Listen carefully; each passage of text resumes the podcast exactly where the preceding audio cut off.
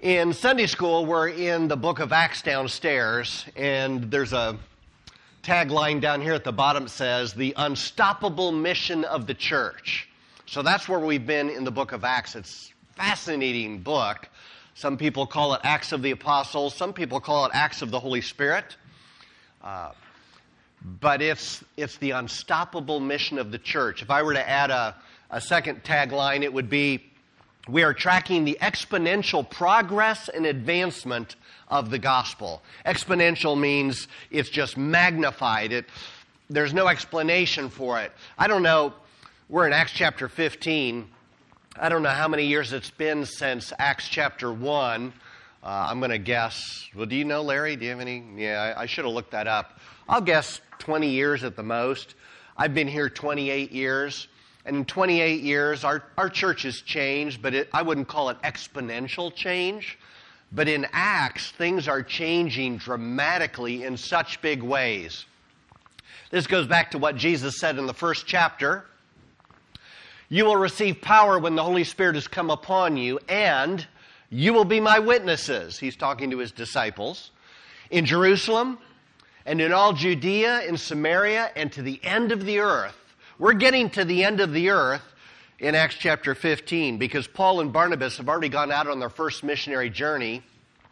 They've taken the gospel to Gentiles primarily, and, and it's causing some problems or some controversy or some a little bit of conflict. It's causing some questions. There's a lot going on.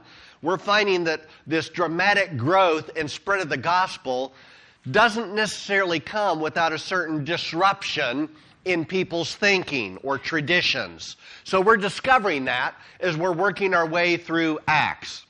So, what the church does, the, a primarily Gentile church in Antioch, they send a delegation down to Jerusalem. And so, you've got the elders of Jerusalem, the, the mother church, the home church, where it all started and you've got the apostles, 11 at least. Well, I don't, I assume they're all there. One apostle has already been martyred, but you've got the apostles in Jerusalem and the elders of the church. They're gathering together to decide to answer this question Do Gentiles need to become Jewish proselytes in order to be saved? Now, I've kind of reduced the way it's asked several different places in Acts chapter 15. Do the men have to be circumcised? Do they have to obey the customs or the traditions of Moses or the law? Do they have to obey Mosaic law? They're answering this question. And the short answer that they're going to send back to the Gentiles, they've got an answer. It's several verses, exactly what that looks like. But the short answer to the question is no. No. The Gentiles don't have to become Jewish proselytes in order to be saved. Peter speaks up. He makes two very important points. Number one, he says, God cleansed their hearts by faith and gave them the Holy Spirit. Peter's the one that opened the door of salvation to the Gentiles when he went to Cornelius' household in Acts chapter 10, which then had to be explained in Acts chapter 11 back to the church in Jerusalem. And he made the point that, look, God cleansed their heart by faith. They didn't pledge anything to Moses. It's by faith they were saved. And God validated that or demonstrated that by giving these Gentiles the Holy Spirit, just like He gave to us at Pentecost. They didn't pledge anything to Moses or the traditions or the customs. And so they were saved by faith. He also makes the statement Gentiles are saved through the grace of the Lord Jesus. You've got grace and faith. They're saved by grace. They're saved by faith. So the answer to the question is no. Now here's a question for you. Is that good news? Yes. Second question. That's good news. Second question. Is that the gospel?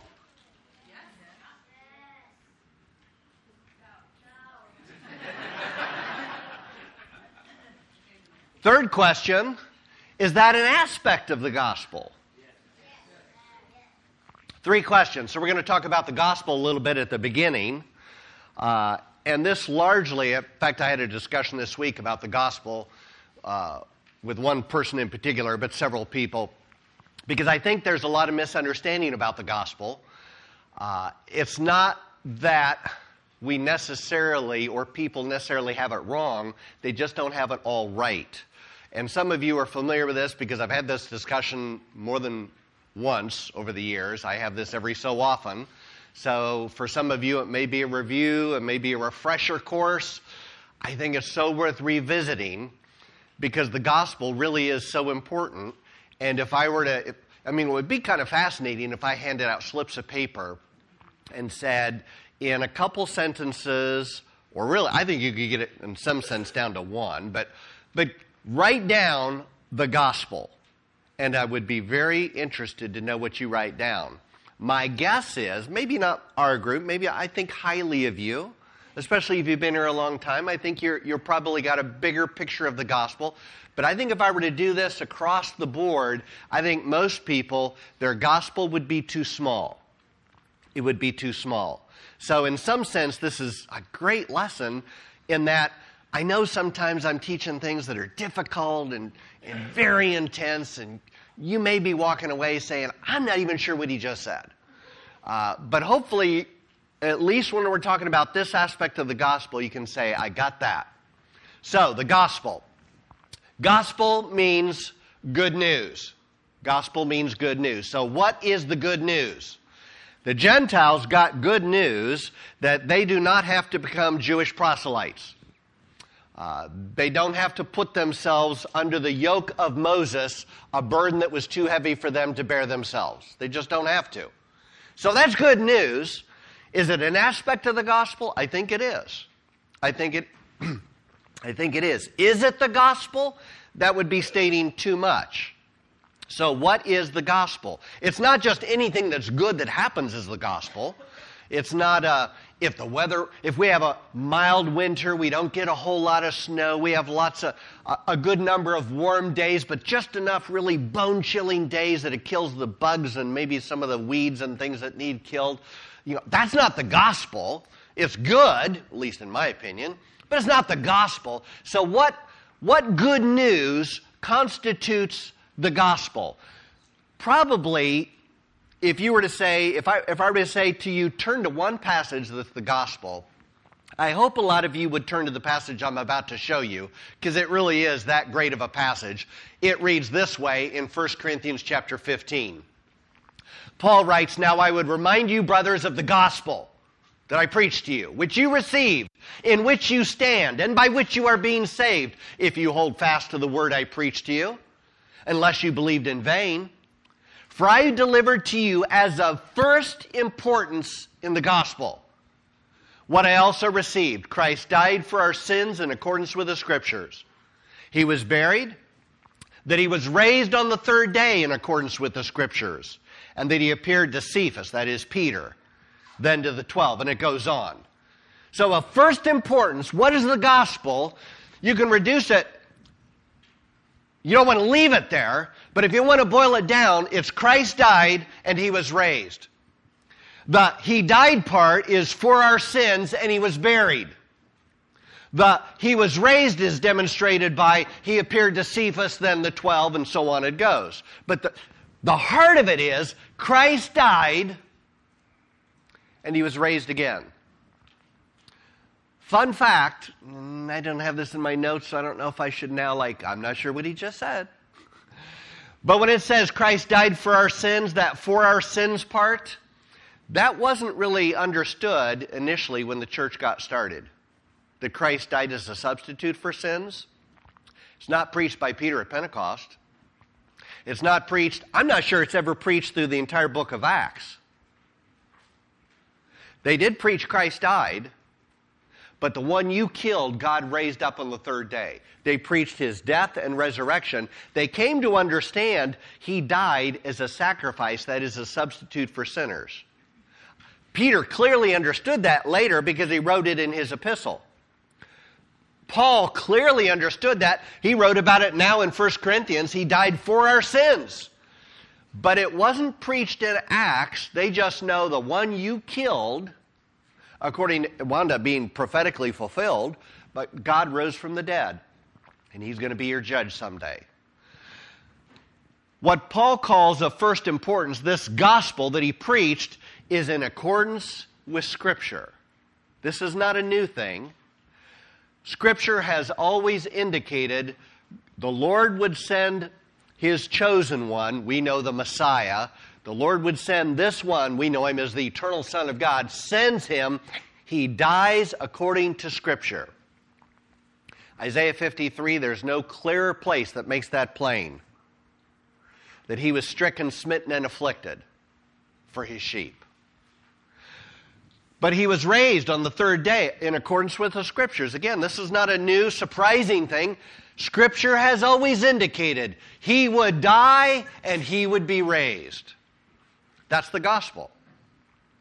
But there's more to the gospel than the, what is of first importance, what is at the heart of the gospel. I could show you so many different passages, but the one that I want to draw your attention to is found in Revelation. It reads like this Then I saw another angel flying high overhead, having the eternal gospel to announce to the inhabitants of the earth, to every nation, tribe, language, and people. He spoke with a loud voice Fear God and give him glory because the hour of his judgment has come. Worship the maker of heaven and earth, the sea and springs of water. The eternal gospel. What is the eternal gospel? The eternal gospel is God is God. God reigns. God is going to make things right. Now, all that is, is rooted in the person and the work of the Lord Jesus Christ.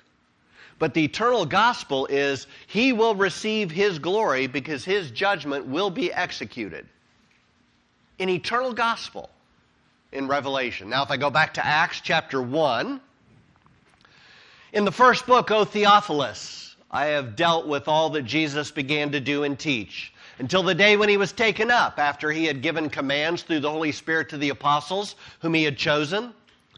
He presented himself alive to them after his suffering by many proofs, appearing to them during 40 days and speaking about the kingdom of God.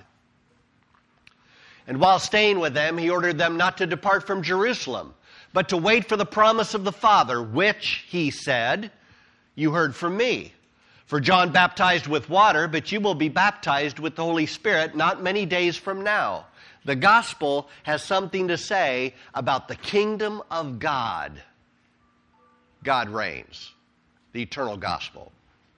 He goes on, so when they had come together, they asked him, Lord, will you at this time restore the kingdom to Israel? He, Jesus, said to them, It is not for you to know the times or seasons that the Father has fixed by his own authority, but you will receive power when the Holy Spirit has come upon you. And here's what we started off with in, uh, when I started in Acts.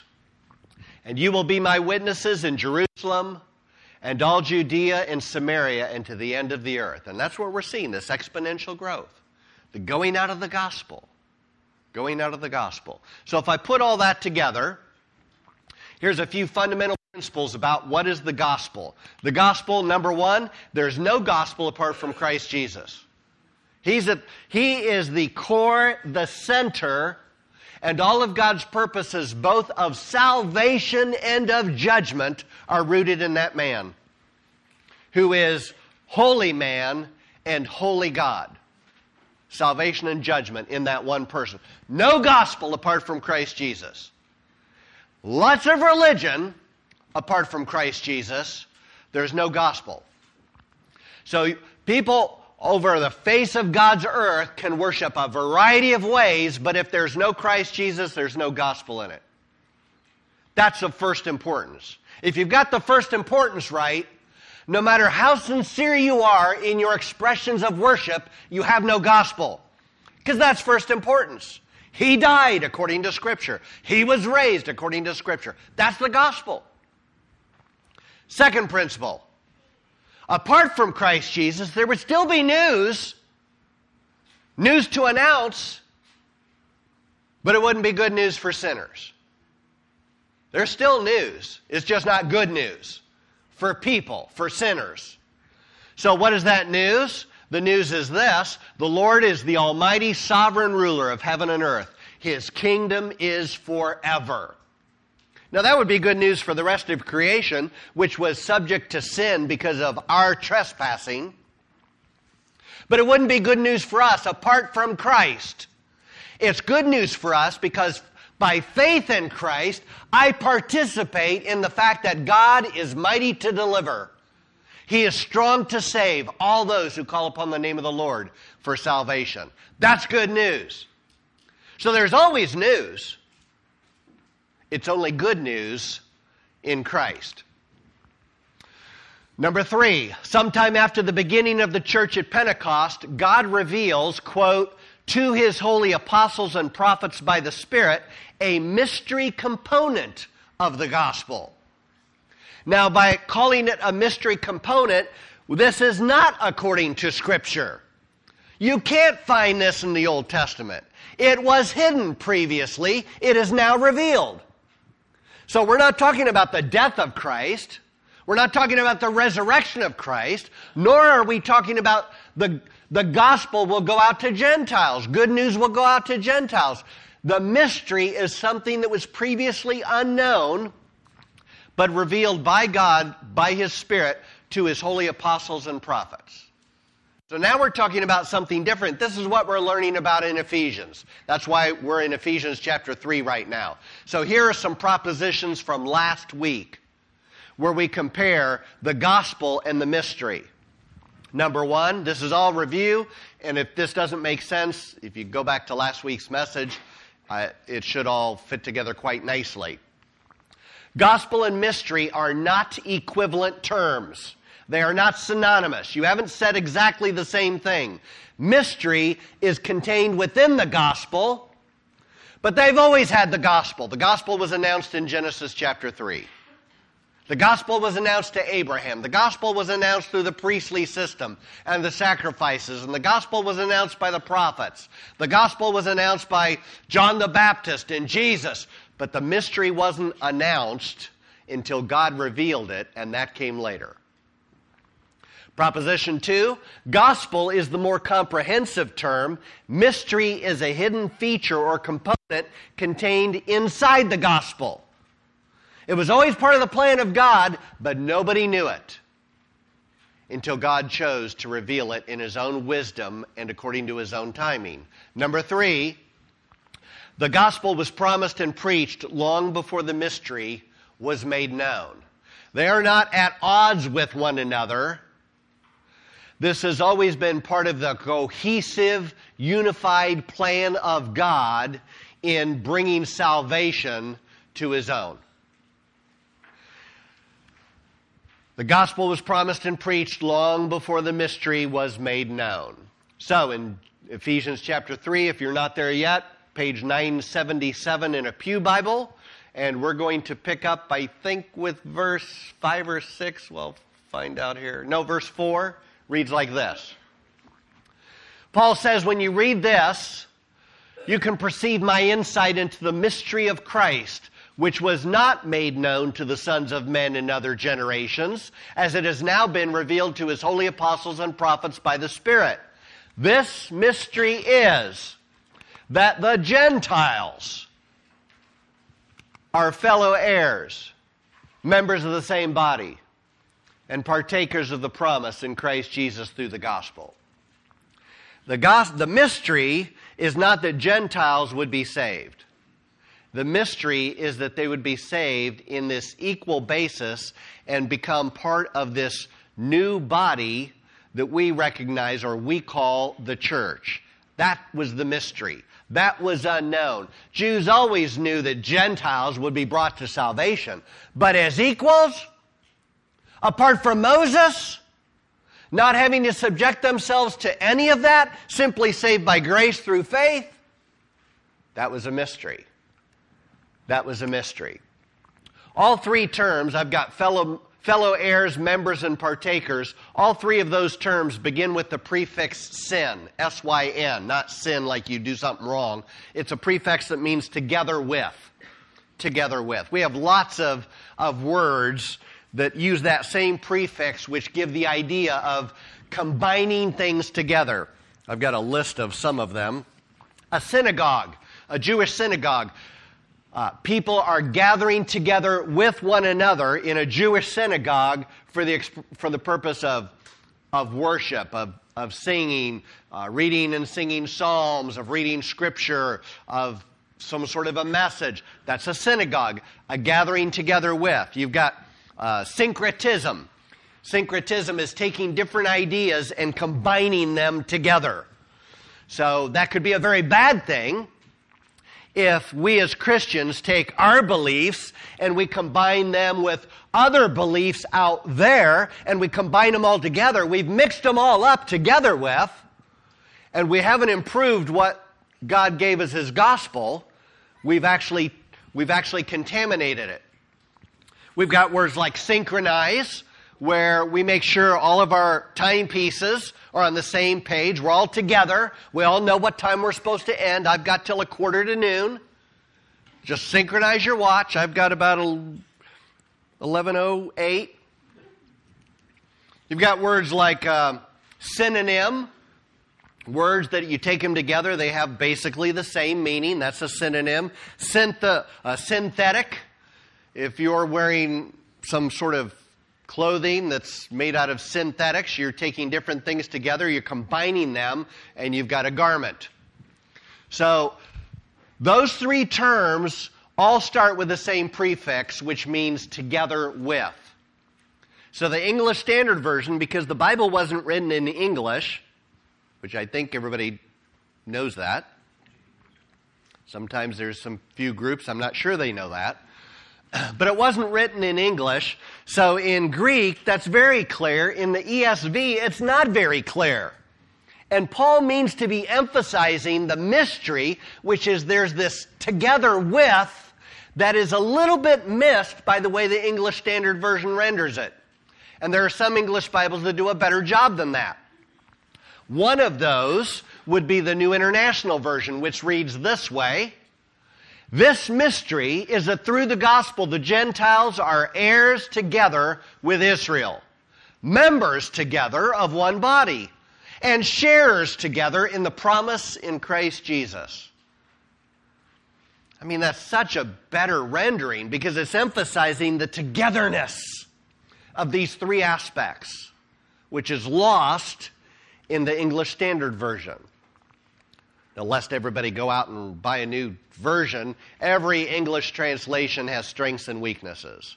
It's just in this case, the ESV kind of did us a disservice in that it downplays the togetherness, and the NIV captures it nicely by translating that word together or including it in their English translation three times. So Gentiles enjoy all of this togetherness on what basis? And the answer is, well, it's through the gospel in Christ Jesus.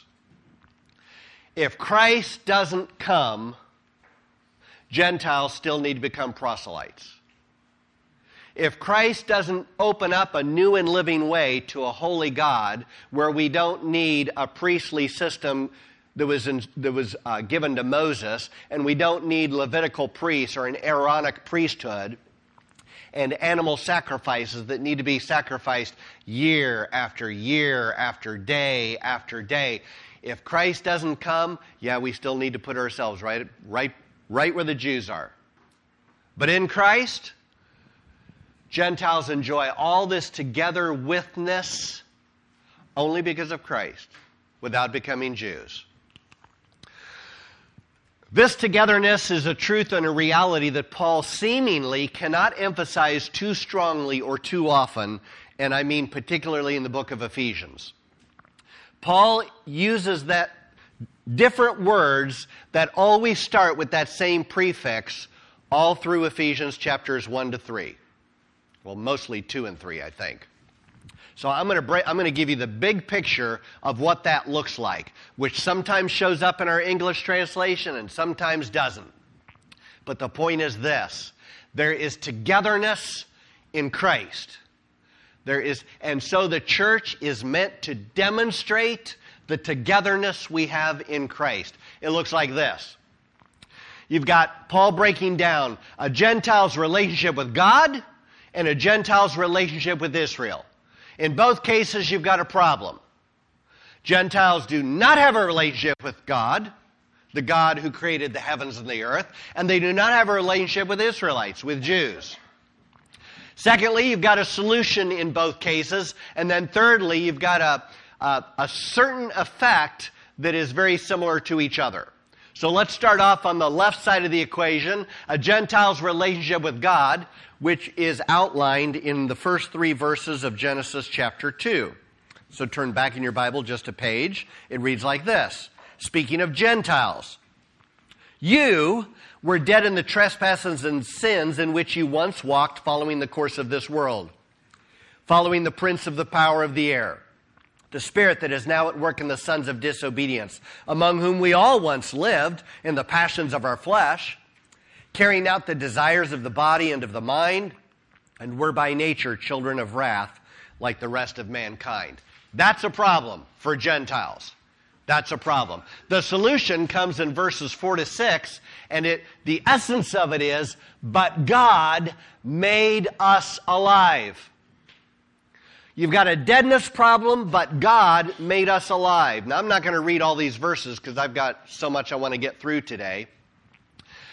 And by the way, I can make this available on a chart. Like, if you're really interested, like, I'm not sure I caught all that, and or I wanted to catch that, I want to see that broken down, I can uh, make a page available to you exactly what this looks like in case it's not entirely clear as I'm flashing up just the essence of it here.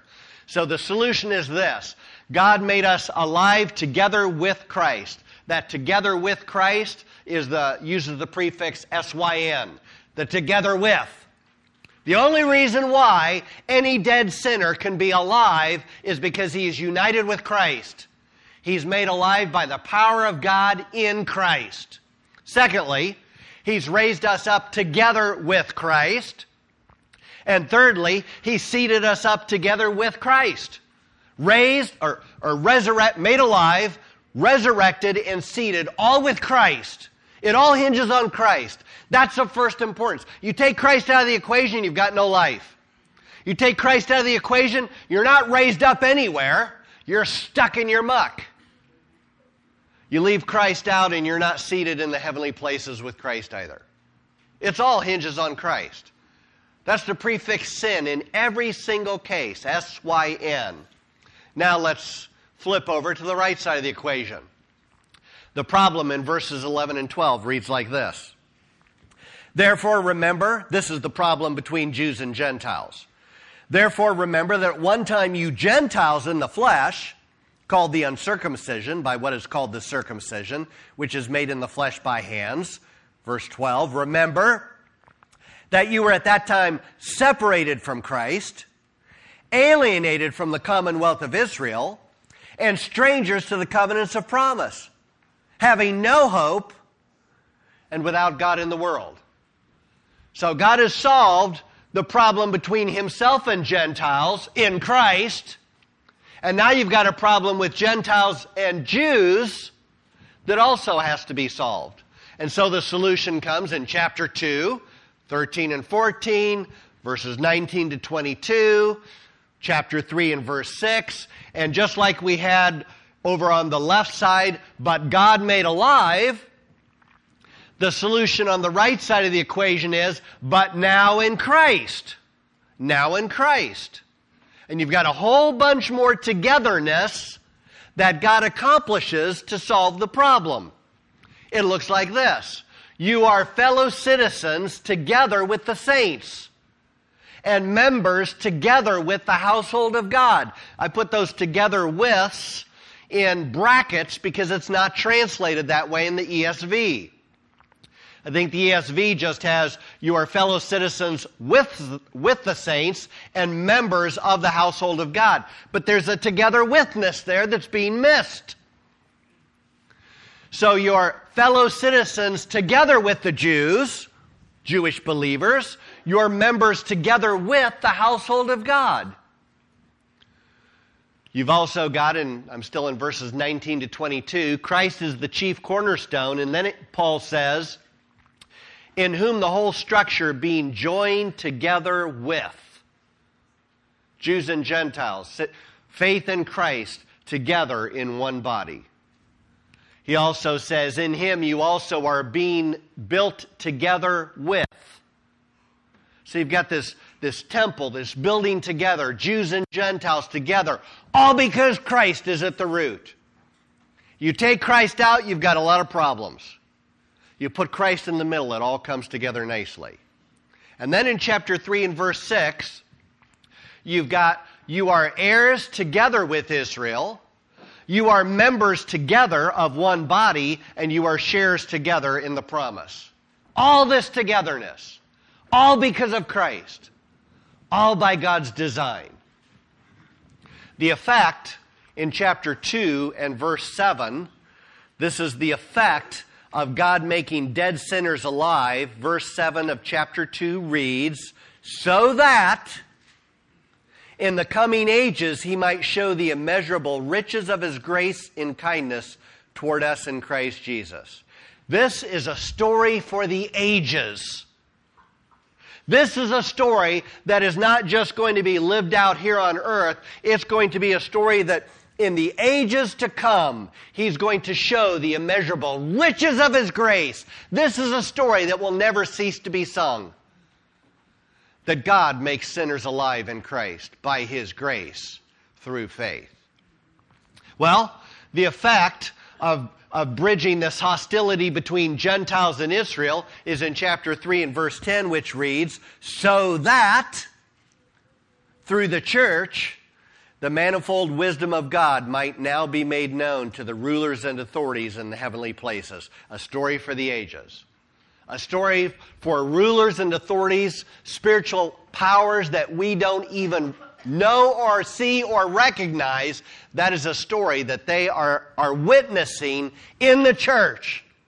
What God has done in, in bringing Jews and Gentiles, male and female, slave and free, Republican and Democrat, pick your party.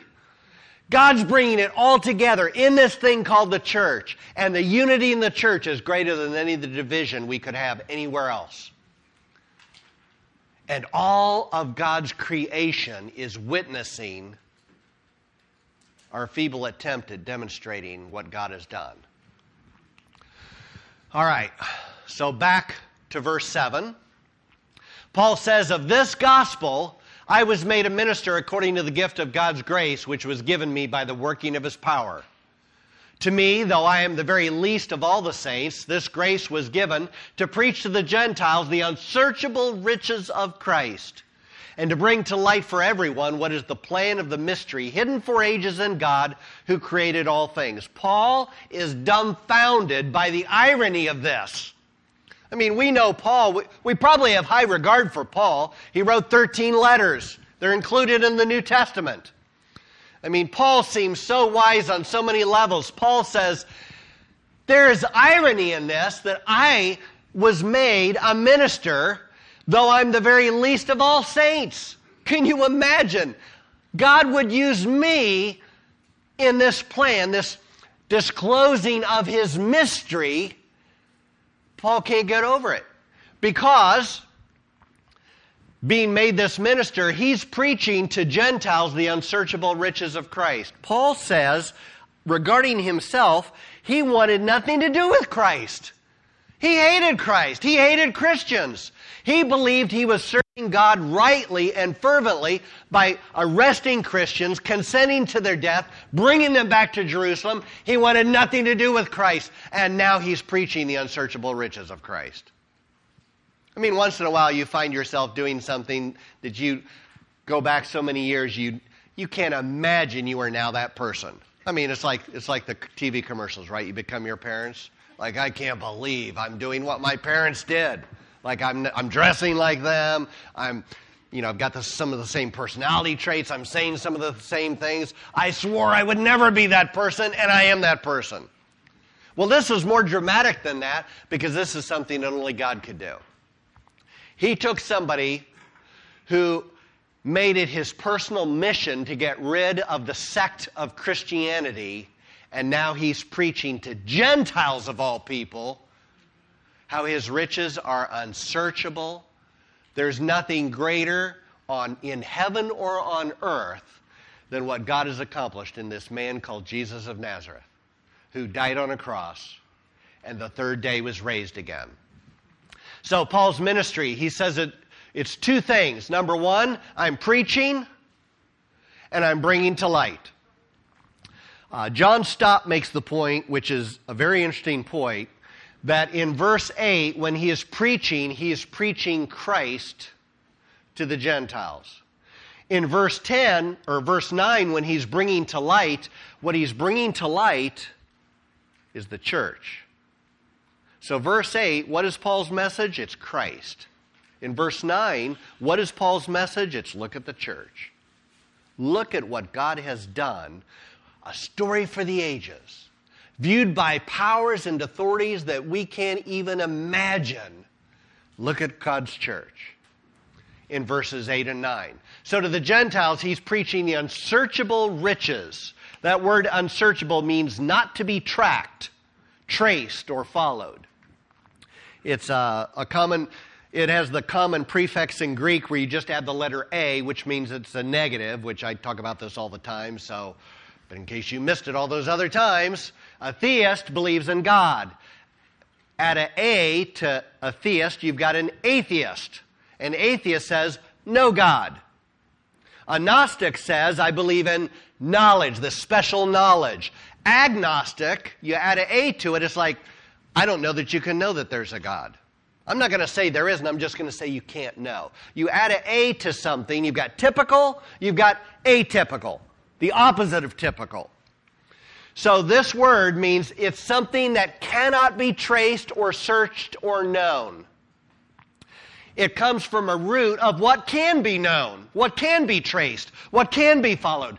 It's not used a lot, but I'll give you two examples. One is in Romans chapter 4 and verse 12, it's talking about the faith of Abraham. And Paul is talking about Gentiles following in Abraham's faith. You can track that out. How was Abraham justified? It wasn't by his circumcision. He wasn't declared righteous because he obeyed circumcision, which came years after the fact. But Abraham believed God, and it was credited to him as righteousness. What is the message for Gentiles? Believe God, believe in his Son, and it will be accounted to you for righteousness. You can follow in Abraham's faith. In 1 Peter chapter 2 verse 21, Christ suffered unjustly, leaving you a pattern to follow in. You can follow in that pattern. You know what? Life isn't fair, right? If you're a parent, you've told your kids that. I've told my kids that. It's easy to tell your kids that, but when life isn't fair to me, I forget that. Because I want what's fair. I want what I think I've got coming to me. That's not just. Christ left us a pattern. When you suffer unjustly, you can follow in that pattern. You can trace it out. What did he do? What was his response? What did it look like? He gave us a pattern to follow. But the riches of Christ, you will never fathom the depths of the riches of Christ. Impossible. Imp- I don't care how long you've been a Christian. If you are not amazed by the grace of God in saving you and wooing you away from yourself and conforming you to the image of His Son, then you're just not trying. And you need more humility. Because Christ's riches, or the riches that are found in Christ, are unsearchable. He also brings to light what is the plan of the mystery hidden for ages in God. This is very consistent with the idea that a mystery is previously hidden. Di- it's not that they didn't try hard enough in the Old Testament. It's not if only anybody would have spent more time reading certain books of the Old Testament, they would have got the mystery. It was impossible to find until God chooses to reveal the mystery. But God did choose to reveal the mystery. He tells us in verse 5 it was revealed to his holy apostles and prophets by the Spirit. Previously hidden, now brought to light. Paul is bringing it to light. He's one of his holy apostles. And the mystery was and is made known in the church and by the church. The church exists to proclaim the mystery of the gospel that God can save Gentiles put them into this entity called the church on an equal status where, where whatever your background, you are one in Christ by virtue of faith and by virtue of his grace. Verse 10 reads So that through the church, the manifold wisdom of God might now be made known to the rulers and authorities in the holy, heavenly places. Through the church. Not through your private devotions, which I'm not saying you shouldn't do private devotions, you should. Not through your prayers, not through my obedience to whatever the command is, it's through the church. You are not demonstrating the grace and the beauty of what God has done in Christ if you're not with His church. It's inseparable. It's inseparable. Through the church, the manifold wisdom of God. That idea of manifold means many vari- uh, variegated. Is that the right word? It's like it's taking a bouquet of flowers of different varieties and colors and styles, and you put them all in a vase. I mean, you pick just one style of flowers and put it in a vase. If it's fresh and fragrant, it's beautiful. But if you take all manner of flowers and put them all in a vase, how much more beautiful is it? I mean, I'm assuming in the Old Testament, Jacob gave all of his sons a coat, but he gave Joseph a coat of many colors. It was a special coat. It was a, it was a coat that demonstrated his love toward Joseph which favored him above the others, it was seemed unjust, right? I mean, it doesn't, I'm not justifying that, but that's what happened. God in the church brings all manner of different backgrounds together, saved by grace, saved by faith in Christ, and no other way. And the church is then there for all the world to behold. Look at what God has done in His church. The church is not an end to itself. The church serves a greater purpose of revealing God's wisdom, God's power, and God's glory. That is very plain in those first three chapters of, of uh, Ephesians. It's to the praise of His glorious grace, the working of His mighty power, the unsearchable riches of His grace. All and on and on it goes in those first three chapters. That's why the church exists, to demonstrate what God can do in His Son. At verse 11, this was according to the eternal purpose that he has realized in Christ Jesus our Lord, in whom we have boldness and access with confidence through our faith in him. This is not an afterthought, it was a hidden thought, it was an unknown thought, but it wasn't an afterthought. This was always according to his eternal purpose. The plan, God's plan was never that the Gentile world would become Jewish. God's plan was that he would unite both as equals in this entity, this thing, this body, this building, this temple called the church.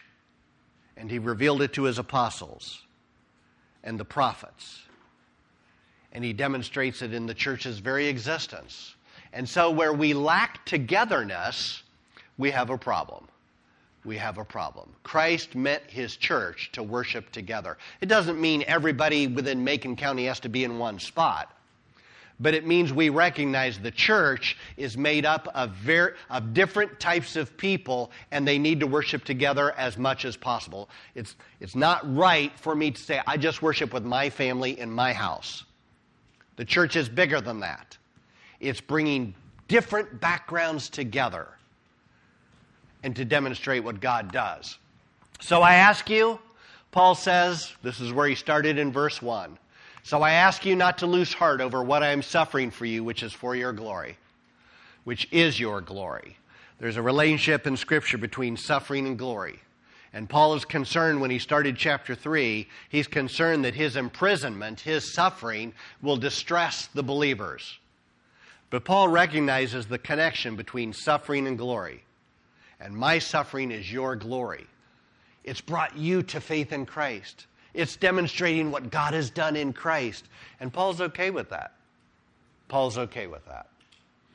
Well, I went through those first 13 verses pretty fast. I think I could have paused over some other things, but I'll give you a chance for comments and questions.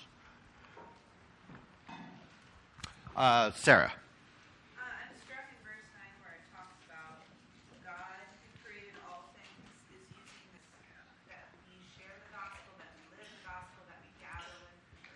Precisely.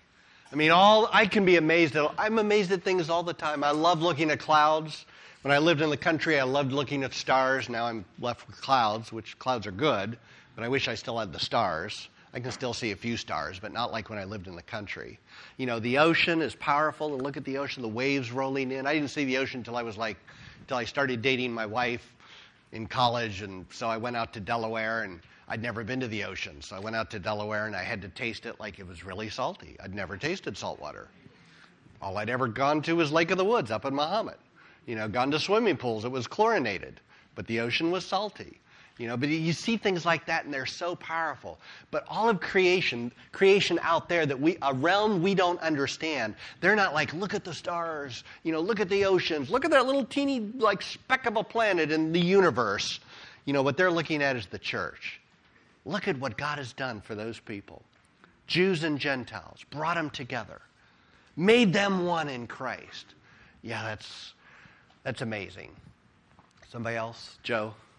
so in the Old Testament, is it that they don't even know there is a mystery, or they realize there is a mystery but they can't solve it? That's a good question. I'm going to go with I don't think I don't think they were looking for a mystery. I don't think they thought I think they knew how the plan was going to work out. Like I think they knew this is how it's going to work out. And and then the mystery was unfolded and they're like it's like like I, I sometimes wonder like everybody's got their plan for the ages. Like how's, how's it all going to wind up? Christ coming back in power and glory and what's your timetable look like? And, and i think i've got my you know i've refined it over the years and i'm thinking i think i'm right there. I think i'm right there. I got to figure it out you know? And i think it's not going to i think it probably is going to be nobody's chart is exactly right And it may not be because there's a mystery to be revealed, it's just because we're such flawed people. And we're so committed to our structures and the way that we've cate- constructed Scripture that when God, when Christ actually does it, it's going to it's going to disrupt everybody's plan. I, that's my guess. So I don't know that they were looking for a mystery. I don't, I don't think they thought that, that the, what they did understand, like, this isn't going to work. I thought they thought it would work.